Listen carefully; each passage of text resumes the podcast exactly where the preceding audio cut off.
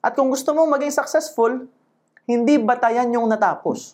Ang batayan, yung attitude mo, yung commitment mo, yung pagiging decisive mo, yung humility mo, yung willingness mong matuto, at yung totoong natutunan mo in life.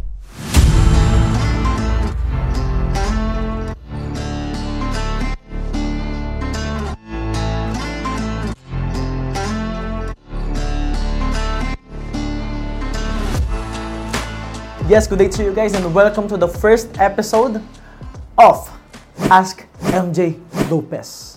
Yes, yes. So ngayon, sasagutin natin yung mga tanong ng ating mga followers and subscribers.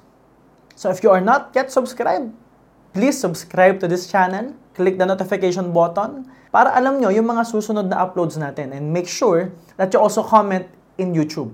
So, yung mga questions na sasagutin natin, manggagaling lahat yan sa comment section dito sa YouTube channel natin. This will be uploaded in Spotify and Facebook as well. Pero, syempre, when it comes to the questions, ang sasagutin natin, yung mga tanong sa ating YouTube channel. So, let's move on agad, no? Kasi medyo marami, no? twenty questions po ito. Good day, Coach. I've watched a lot of your videos and currently listening to your podcast right now. Ooh. I like that. What would be your advice, Coach, on someone like me, a fresh grad, who's eager to have a job? Should I settle on less because I'm just a beginner? Or should I go after my dreams, however long it takes? Well, it's, it's okay. As a beginner, you have to have a beginner's attitude. Yes, I want you to pursue your dreams kahit gaano katagal. But that doesn't mean na i-delay mo yung employment mo kasi you have a dream job. You have a dream career. Pwede kasing yung dream career mo, yung dream job mo, bago ka makarating doon, magkakaroon ka muna ng tinatawag na stepping stone. That will give you the opportunity to learn, grow, earn money, and more importantly, meet people. So doon nga sa mga taong walang clarity, laging ko sinasabi, just try something and do your best in that thing. Galingan mo, itodo mo. Kasi, teka lang. Sarap talaga ng kape natin, guys. Moringa Eye Coffee. Anyway, having a job, having a humility to start somewhere, doesn't mean na binaba mo yung sarili mo. Doesn't mean that you are settling for less. Kasi what if your dream is like really far, you know? Maging magaling na artist, halimbawa, or maging malupit na engineer, mag-build ng malaking-malaking building. Of course, you have to start somewhere. Maging malupit na content creator, wala namang masama kung magtatrabaho ka while you create content. Maging part ng M J Lopez Media or M J Lopez Creative Team. Well, it will take a lot of process din. Maging negosyante. Bottom line, for you to be able to build something big, you have to start small. Kasi magsimula ka sa humble na trabaho or not, it will take a long time for you to achieve your dreams. It will be a process. So, ang akin, yes, if you have an opportunity, grab that opportunity, pero wag na wag mong bibitawan yung pangarap mo. Having a job doesn't mean binatawan mo na yung pangarap mo. You just wanna earn, you're just practical, and maybe you will learn something there. And maybe you will learn something there. Just make sure lang na itotodo mo, gagalingan mo kahit anong klaseng trabaho pa yan. Kasi one, when you do your best, you will learn an extremely valuable skill which is getting things done. You will be able to respect yourself and build confidence kasi nagawa mo yung alam mong dapat mong gawin. Number two, you're gonna build value in that company, in your work. At some point, may makakapansin at may makakakita niyan. Pag ginalingan mo, tinodo mo, nag-excel ka doon, may mamimit kang iba't ibang klase ng tao. At yung mga tao sa paligid mo na makakapansin sa'yo, the people around you who will see your effort or commitment, doon ka matututo. For example, nag-waiter ka, ginalingan mo, tinodo mo. Chances are may mamimit kang tao na ginagawa na yung dream job mo, na ginagawa na yung dream business mo, na ginagawa na yung dream career mo. If you're really good at what you're doing, if you're really passionate, to serve people, to help people, boom. Pwede mo silang kausapin, pwede ka na lang mapansin, pwede ka makapag-build ng relationship sa kanila. And number three, apart from building value, is you will earn money. And that money will actually fund your dreams. So yes, walang masama kung magkatrabaho ka muna. Kasi regardless, kung magtrabaho ka or not, hindi ganun kabilis makuha yung mga pangarap natin. Next question. Sir, pa-advice naman po. May maliit ako pinagkakakitaan, nagtitinda ako ng lutong ulam, malakas po ang tinda ko, kaso lubog ako sa mga utang. Lagi ako nakikinig ng motivation nyo. Baka sakali masagot tanong ko po. Nakikinig daw lagi, I like it. Kaya ko pong bayaran, problem po sabay-sabay na naniningil kada araw. Yun po ang hindi ko kaya. Ano po bang pinakamaganda kong gawin? Salamat po sa sagot. Okay guys, I, I don't have judgment, alright, with, with how you guys communicate. Pero please, if you're gonna ask me questions, make sure na malinaw yung tanong. Tapos yung mga words na gagamitin nyo guys is kompleto, alright? Uh, kasi nahihirapan akong basahin yung mga tanong minsan. Especially if how we type is, alam nyo na, medyo may pagka-jejamon. So, no judgment. I'm here to answer your questions and I'm here to serve you guys. But please, help me understand you better. Kasi mas masasagot ko yung mga tanong nyo kung naiintindihan ko yung tanong nyo. Alright? So, itype nyo ng buo. And makakatulong sa mga negosyo nyo kung marunong kayong mag-type ng buo. Alright? Ang problema niya, ang dilemma niya, may luto siyang ulam, pero may araw, meron siyang binabayaran araw-araw. Maraming naniningil. Simple lang ang sagot dito. If you want to earn and if you want to save money, kailangan ito yung earnings mo, ito yung expenses mo. Napakasimple. So, earning, expenses, what? And that space, yan yung magiging pambayad ng utang.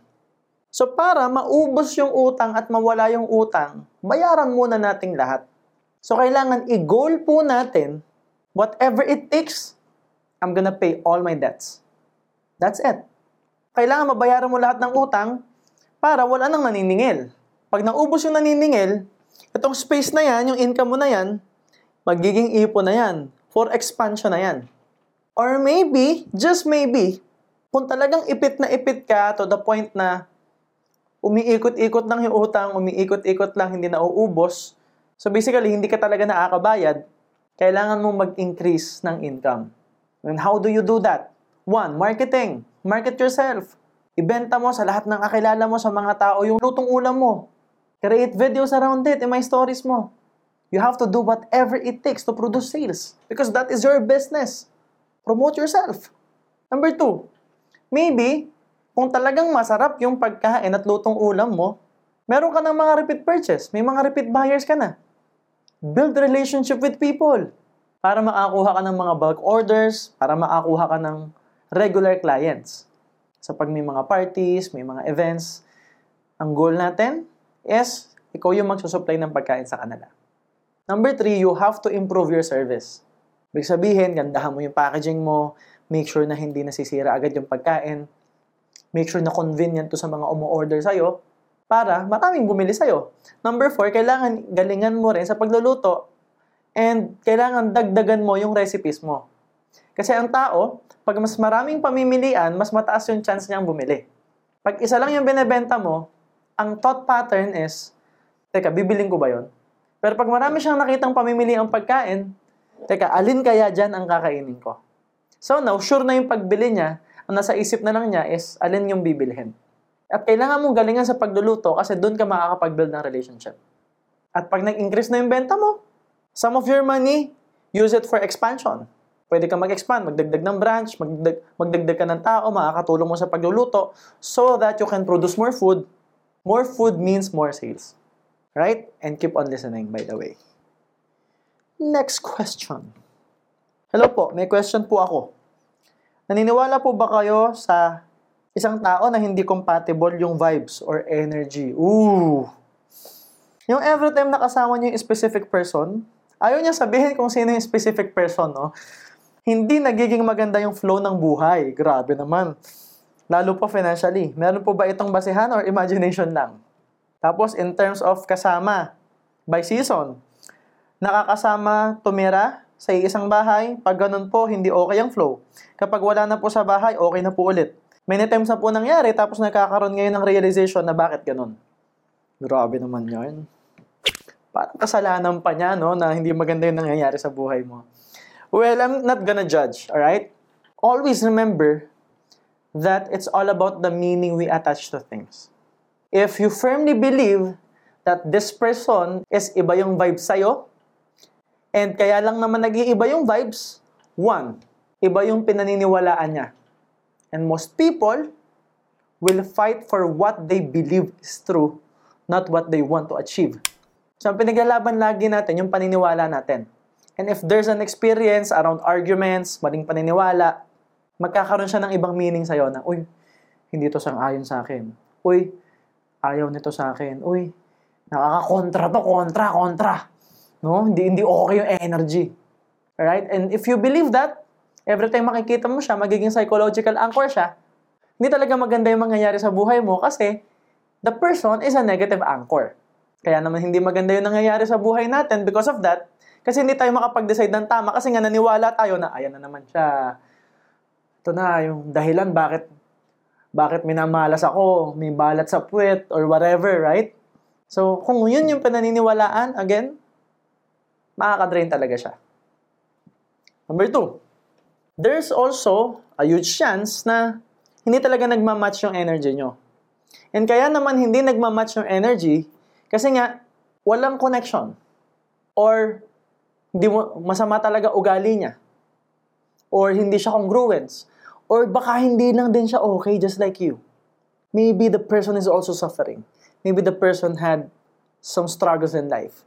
Maybe, grabe yung upbringing niya. Sobrang hindi maganda yung upbringing niya. Nadala niya hanggang ngayon. And instead of judging the person, maybe the person needs help. At syempre, kung kailangan mo rin ng tulong, bago ka mag-offer ng help, tulungan mo muna yung sarili mo. So ito yung sinasabi ko na there will be times that you have to detach yourself from people para mag-grow ka, para yumamang ka. And then kung alam mo sa sarili mo na okay ka na, saka mo siya balikan, saka mo siya tulungan. Eh kung talagang nakakadrain siya sa iyo, eh, di ilayo mo yung sarili mo sa kanya. Pero again, wag nating i-judge yung tao, alright? We're just answering this question kasi nga, we wanna discover, baka may mga gantong sitwasyon din and people tend to overthink. Pag may hindi magandang nangyayari sa buhay natin, minsan feeling natin kasalanan ng isang tao or kasalanan niya or kasalanan ng pinsan mo, ng nanay mo, ng girlfriend mo, or whoever it is na nahahagip ng paningin mo kung hindi maganda yung nangyayari sa'yo. So don't judge, but then, it is your choice kung ilalayo mo yung sarili mo sa kanya. So again, yun nga, posible talaga na hindi nagmamatch yung energy. Kasi may mga taong ganon. Number three, may mga taong tinatawag na energy vampires. And iba yung energy nila because iba yung nararamdaman nila, iba yung iniisip nila, at iba yung ginagalaw ng katawan nila. And of course, kung nagsisimula ka pa lang sa career mo, sa pagnenegosyo, moving forward in life, you have to detach yourself from energy vampires. Kasi nangyayari, itong mga energy vampires, uubusin ito energy mo. And yung energy mo, magagamit mo sana in terms of achieving your goals, in terms of achieving your dreams, pero hindi mo na nga magawa kasi ubos ka na, sagad ka na nga. Just understand na hindi kasalanan nung tao kung bakit hindi maganda yung nangyayari sa buhay mo. Kasi choice mo naman kung lalayo ka at choice mo kung bibigyan mo siya ng meaning. Kasi nandyan siya o wala siya, ikaw pa rin ang gagawa ng buhay mo, ikaw pa rin ang magte-take ng action, ikaw pa rin ang magde-decide. Pero, it will help if the energy is good. Kaya nga meron tinatawag na law of association. Alright? Next question. Sobrang nakaka-inspired. Mga sinasabi mo, God bless po. God bless din. Hingi po sana ako ng payo, sobrang bigat ng nararamdaman ko. Iniwan lang ako ng mahal ko bigla. Lagyan to ng music. Lagyan to ng music. Ulitin ko yung tanong ha, lagyan, yan, lagyan natin ng music. Sir, hingi po sana ako ng payo. Sobrang bigat ng nararamdaman ko. Iniwan lang ako ng mahal ko bigla pero hindi ko alam anong dahilan. Okay naman kami four years. Ba't ganun? Ginawa niya. Porke nakaraos na sa hirap dahil sa tulong ko. Sobrang touch ako sa mga salita mo at sa'yo ako nagtitiwala. Salamat sa tiwala. And sagutan na natin yung tanong, no?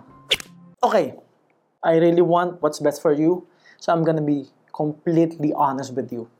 Most of the time, Rejections are God's protection. Kaya tayo nare-reject kasi minsan pinaprotektahan tayo ng nasa taas. Kasi yung nasa taas, may narinig siyang conversation na hindi mo narinig. May nakita siyang action na hindi mo nakita. Hindi mo alam sa four years na yan, anong nasa puso nitong taong to. But I firmly believe that this is a blessing in disguise for you. Because now, you have an opportunity to move forward and to choose better for yourself. The mere fact na iniwan ka nito, I think, kung ito yung sitwasyon, iniwan ka niya. Buti nga iniwan ka na ngayon eh. Kasi hindi pa tumagal ng eight years o ten years o fifteen years, hindi umabot sa marami na kayong anak bago ka iniwan. Ang akin, at least habang maaga, nangyari na. And for sure, time will come, maiintindihan mo yung sinasabi ko. Ngayon, initially, sobrang sakit nito. Posibleng magalit ka pa nga sa akin eh. Pero pag natanggap mo na, at naintindihan mo na na ito pala yung dahilan bakit ako iniwan, bakit ako niloko, bakit nangyari to, magpapasalamat ka pa sa nasa taas. Because in my life, this thing always happens. And sobrang sakit. Especially sa pagnenegosyo. Kasi pag may leader ka, may kinoach ka, may mentor ka, meron kang inner circle, pag may nawawala, sobrang sakit eh. Kasi mamahalin mo na rin yung mga tao sa paligid mo eh.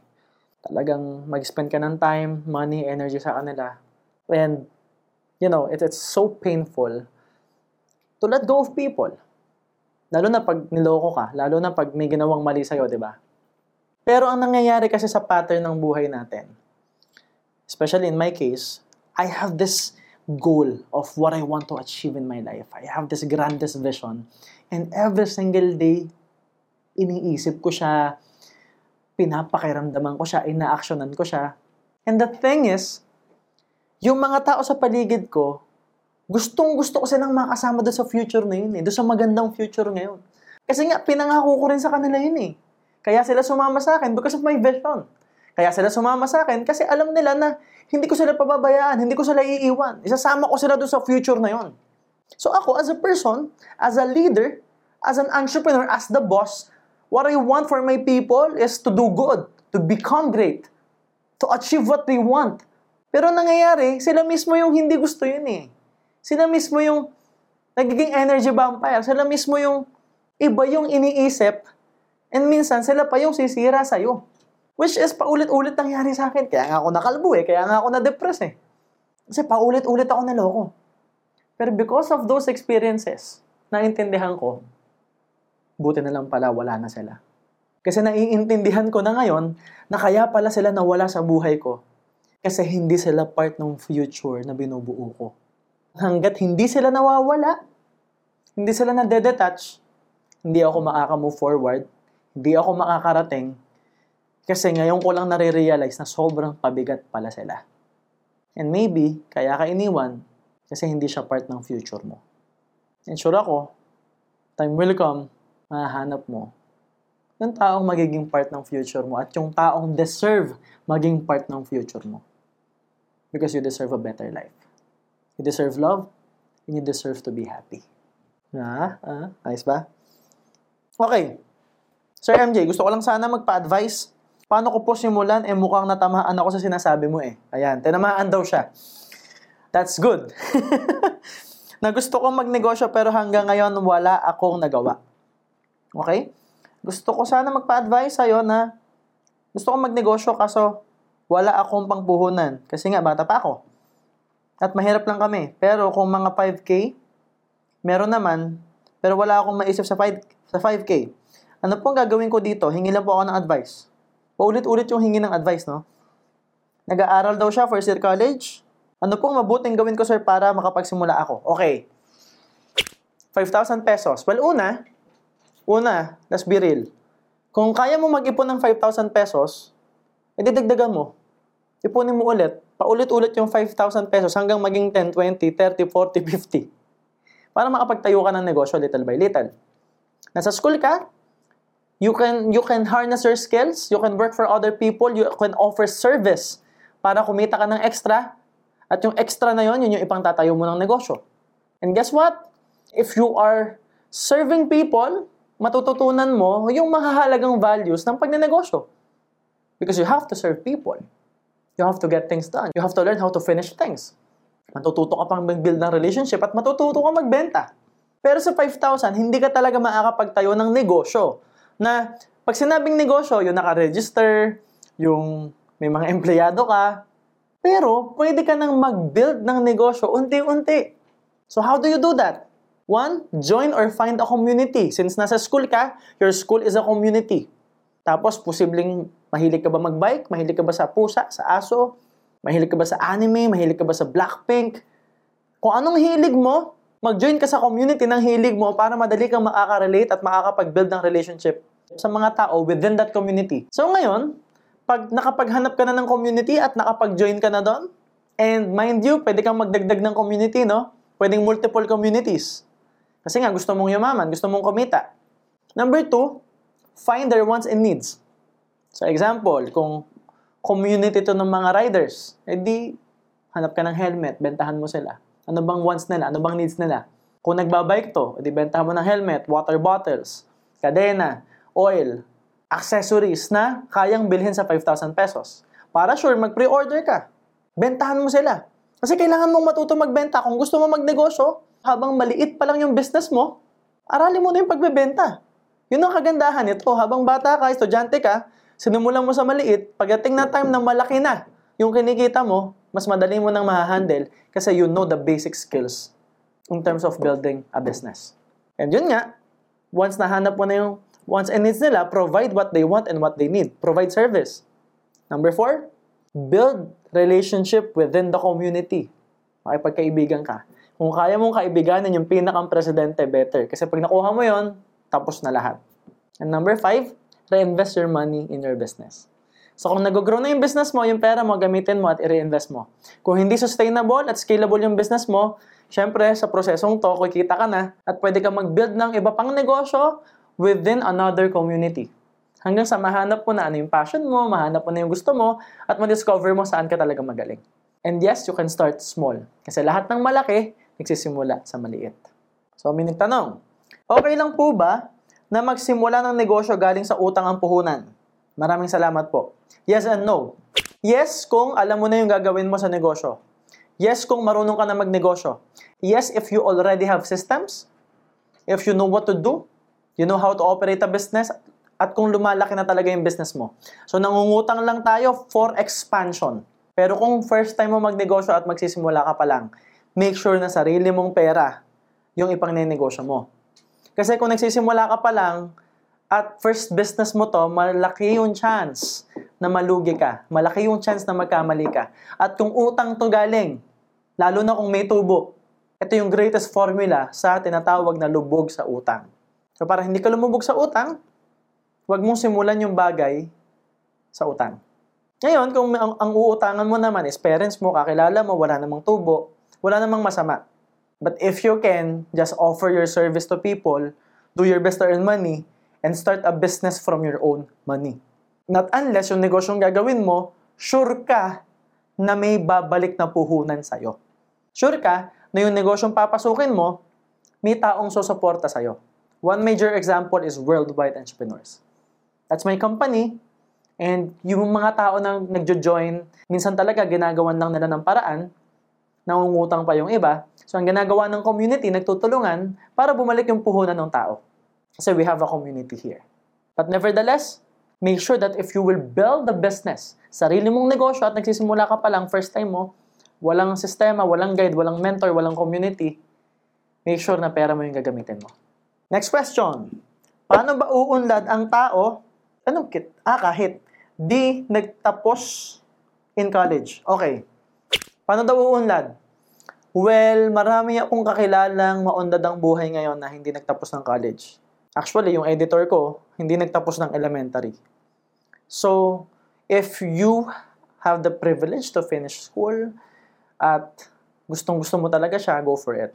Pero tandaan nyo, hindi sukatan at batayan ng success ang educational attainment.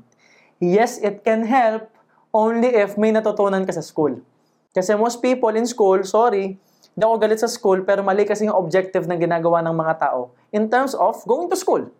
Pumapasok sila for the diploma, and most of the time, yung diplomang yun, hindi naman nila gusto. Gusto lang nila ng title. That's another formula for entitlement. Kaya nga nahihirapang mag-apply ng trabaho yung iba, kaya nahihirapang mag-build ng career, kasi wala silang humility, kasi nagtapos ako eh. College graduate ako eh. Hindi pwedeng minimum lang ako mag-start. Tandaan nyo, attitude yung unang tinitingnan. Pangalawa, nagtatapos tayo sa kursong hindi natin gusto. So, nauubos yung willpower natin sa kursong hindi natin gusto, tapos pag-apply natin ng trabaho, lalong hindi rin natin gusto yung trabaho. Tapos minimum pa yung sweldo. That's another formula for a miserable life. So, ang akin, kung magka-college ka, kunin mo yung course na gusto mo. At kung gusto mong maging successful, hindi batayan yung natapos. Ang batayan, yung attitude mo, yung commitment mo, yung pagiging decisive mo, yung humility mo, yung willingness mong matuto, at yung totoong natutunan mo in life. Kasi nga, marami sa school, gumraduate hindi natuto. I don't fucking care about your grades. What I care about is what did you really learn from school.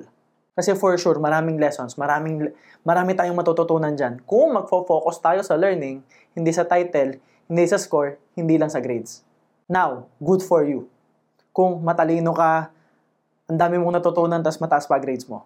But then again, our focus is what did you learn and what are the things applicable in real life. Kasi yun ang totoong magpapayaman sa'yo. Now, if you find value in what we are doing, please subscribe right now. Click the notification button para alam nyo kung may mga uploads tayo. And follow us on Instagram, Facebook, TikTok. And of course, give us a five-star rating sa ating podcast sa Spotify. And we are dedicated to do our best to create more value for you guys.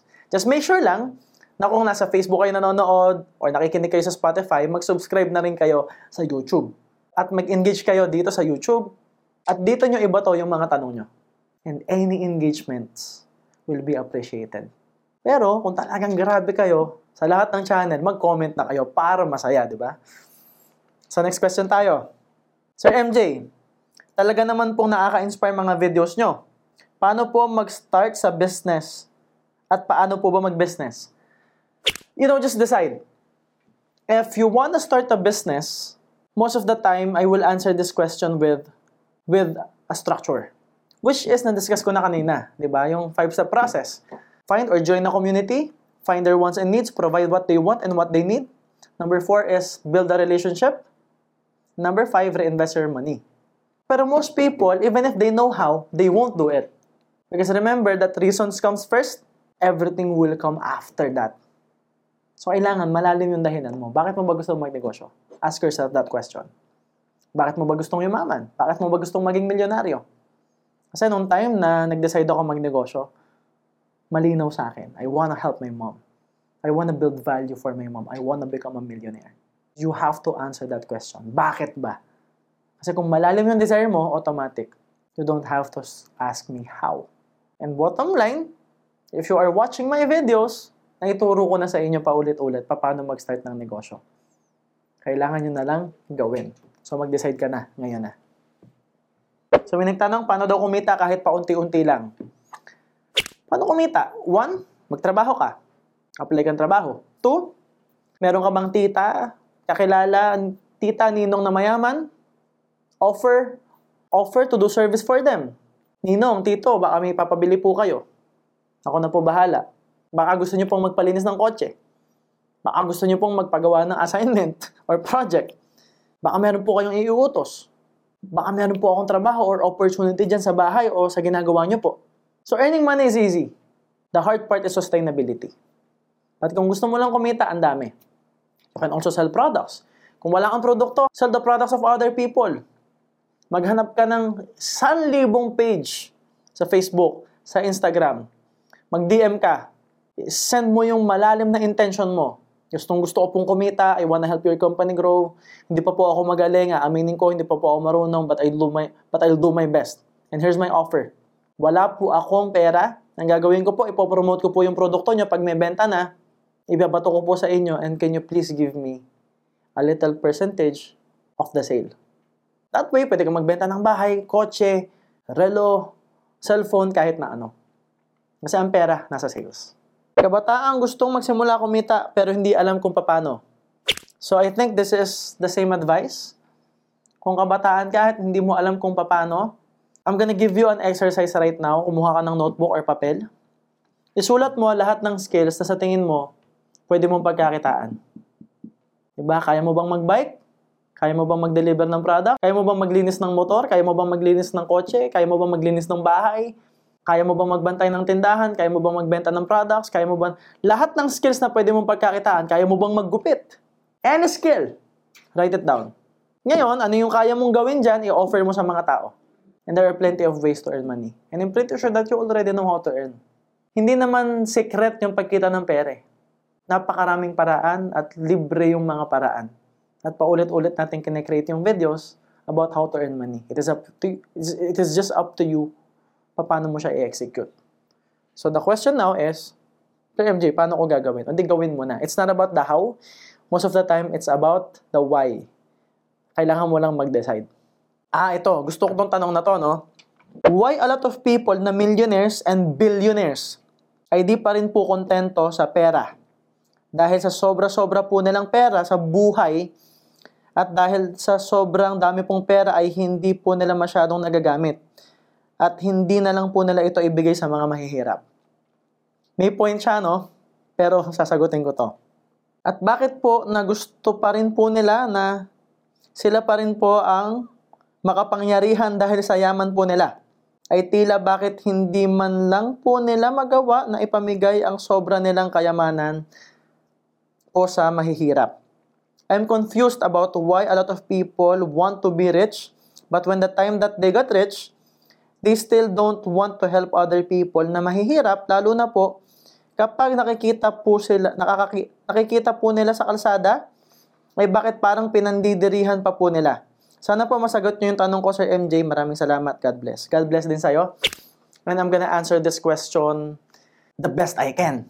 Number one, if you are watching my videos, you probably already know that I've been teaching people how to help other people, paano mag-tights at paano mag-contribute.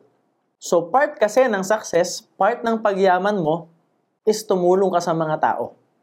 Alright? Mahihirapan kang maging successful at maging mayaman kung wala kang value na nai-offer sa mga tao. Number two, one hundred percent ng kakilala ko personally na mga bilyonaryo, kaya sila naging bilyonaryo is marami silang natutulungan. They focus on contribution. Okay? Isa sa pinakang prinsipyo ng mga bilyonaryo is tumulong at magbigay ng value. But the thing is, they know how to help properly. Mamaya pag-uusapan natin yan. Kung ikakatwiran nyo sa akin, bakit yung mga nasa T V? Hindi ka sure. Kasi yung mga bilyonaryo naman, hindi naman vloggers yan eh. Hindi naman vloggers yan na kailangan pa niya mag-vlog pag tumulong yan sa mga tao para lang kumita ng pera kasi nga bilyonaryo na sila. And most of the billionaires that I know, what they want is to become anonymous. What they want is a peaceful life. Kaya sila nagpayaman ng sagad, hindi para makilala. Kaya sila nagpayaman ng sagad is para mabili nila yung freedom nila that people don't have to know them at binabayad na lang nila lahat ng bagay and operations, especially pag harap-harap sa mga negosyo nila.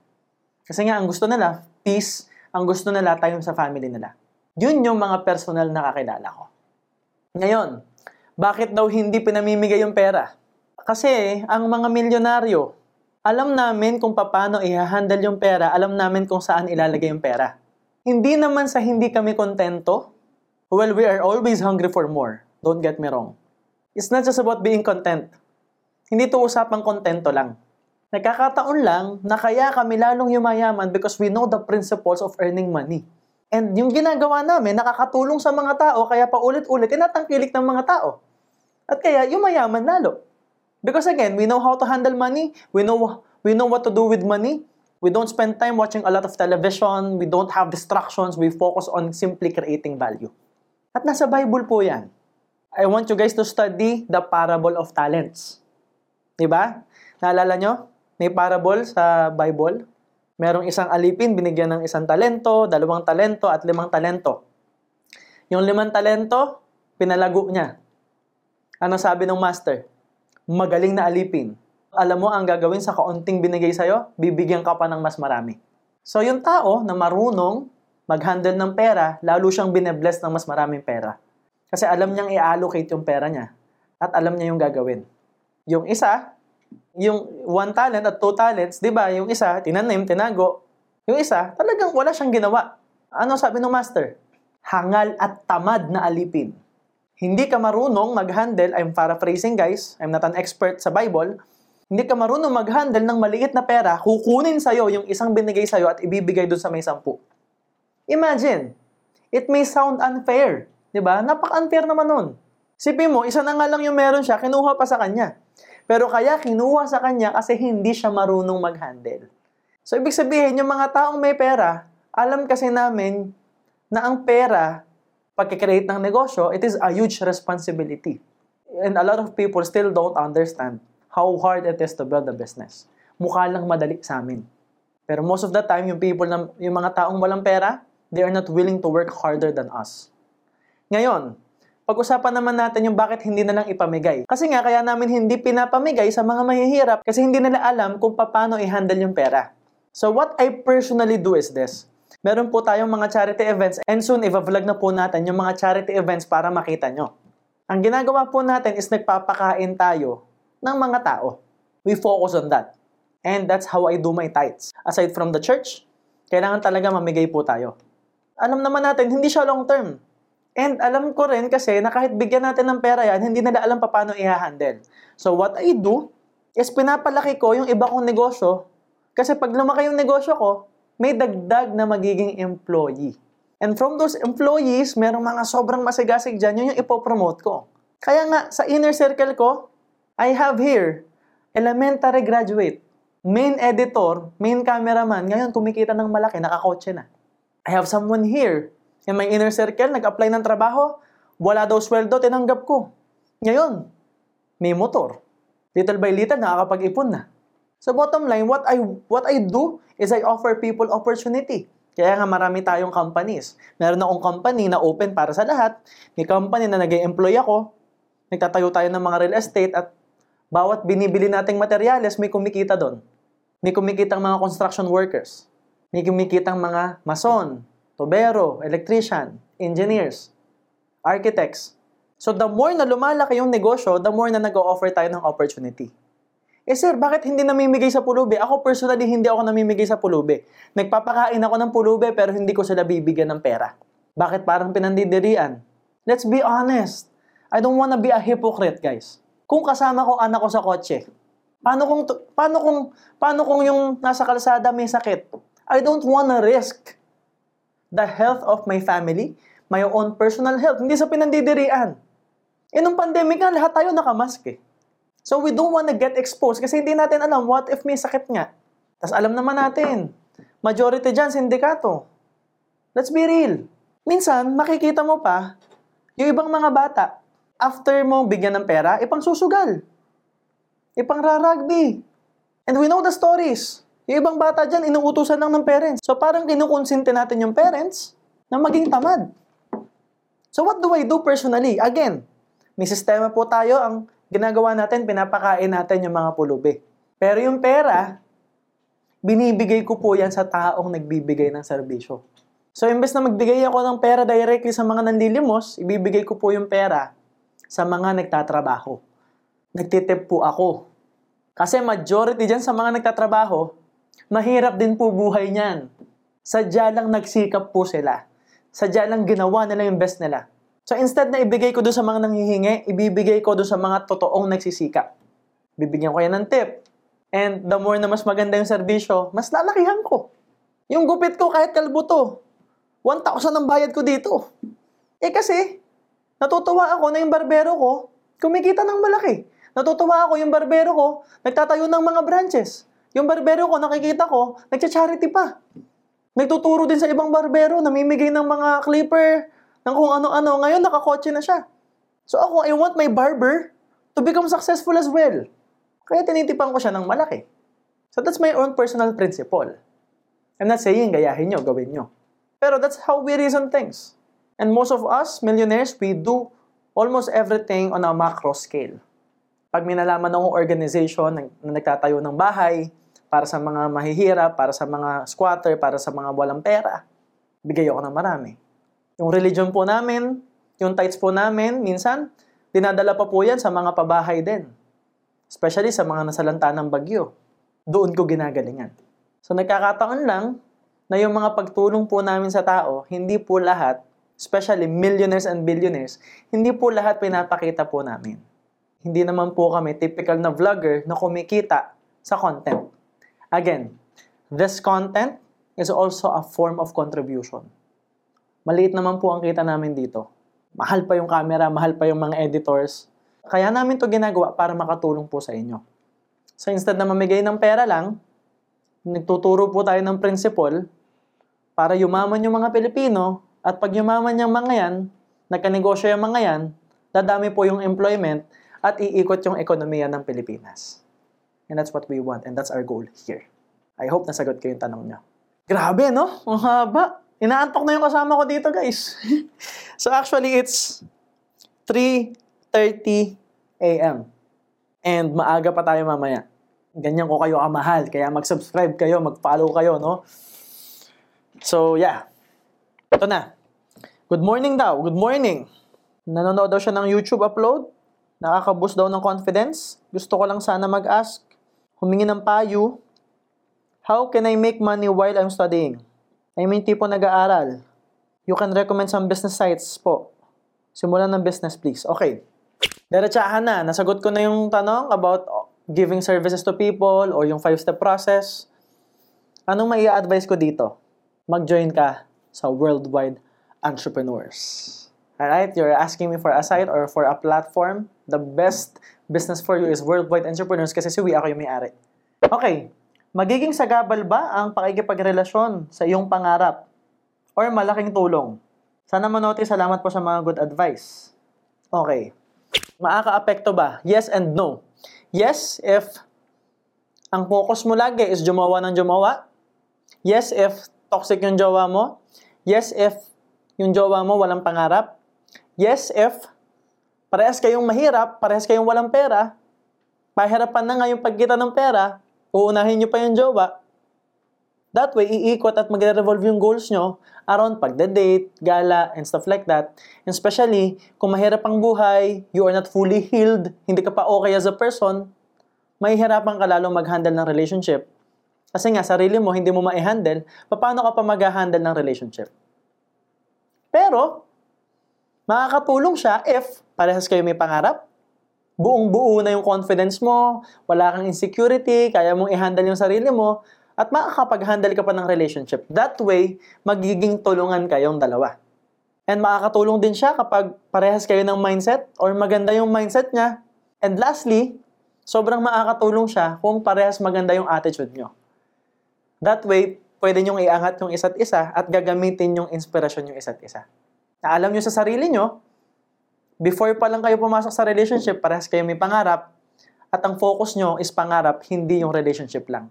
Kasi ang tunay na pagmamahal is gusto nyo maging successful ang isa't isa. Next question, how to become the first millionaire in my family? Again, just decide.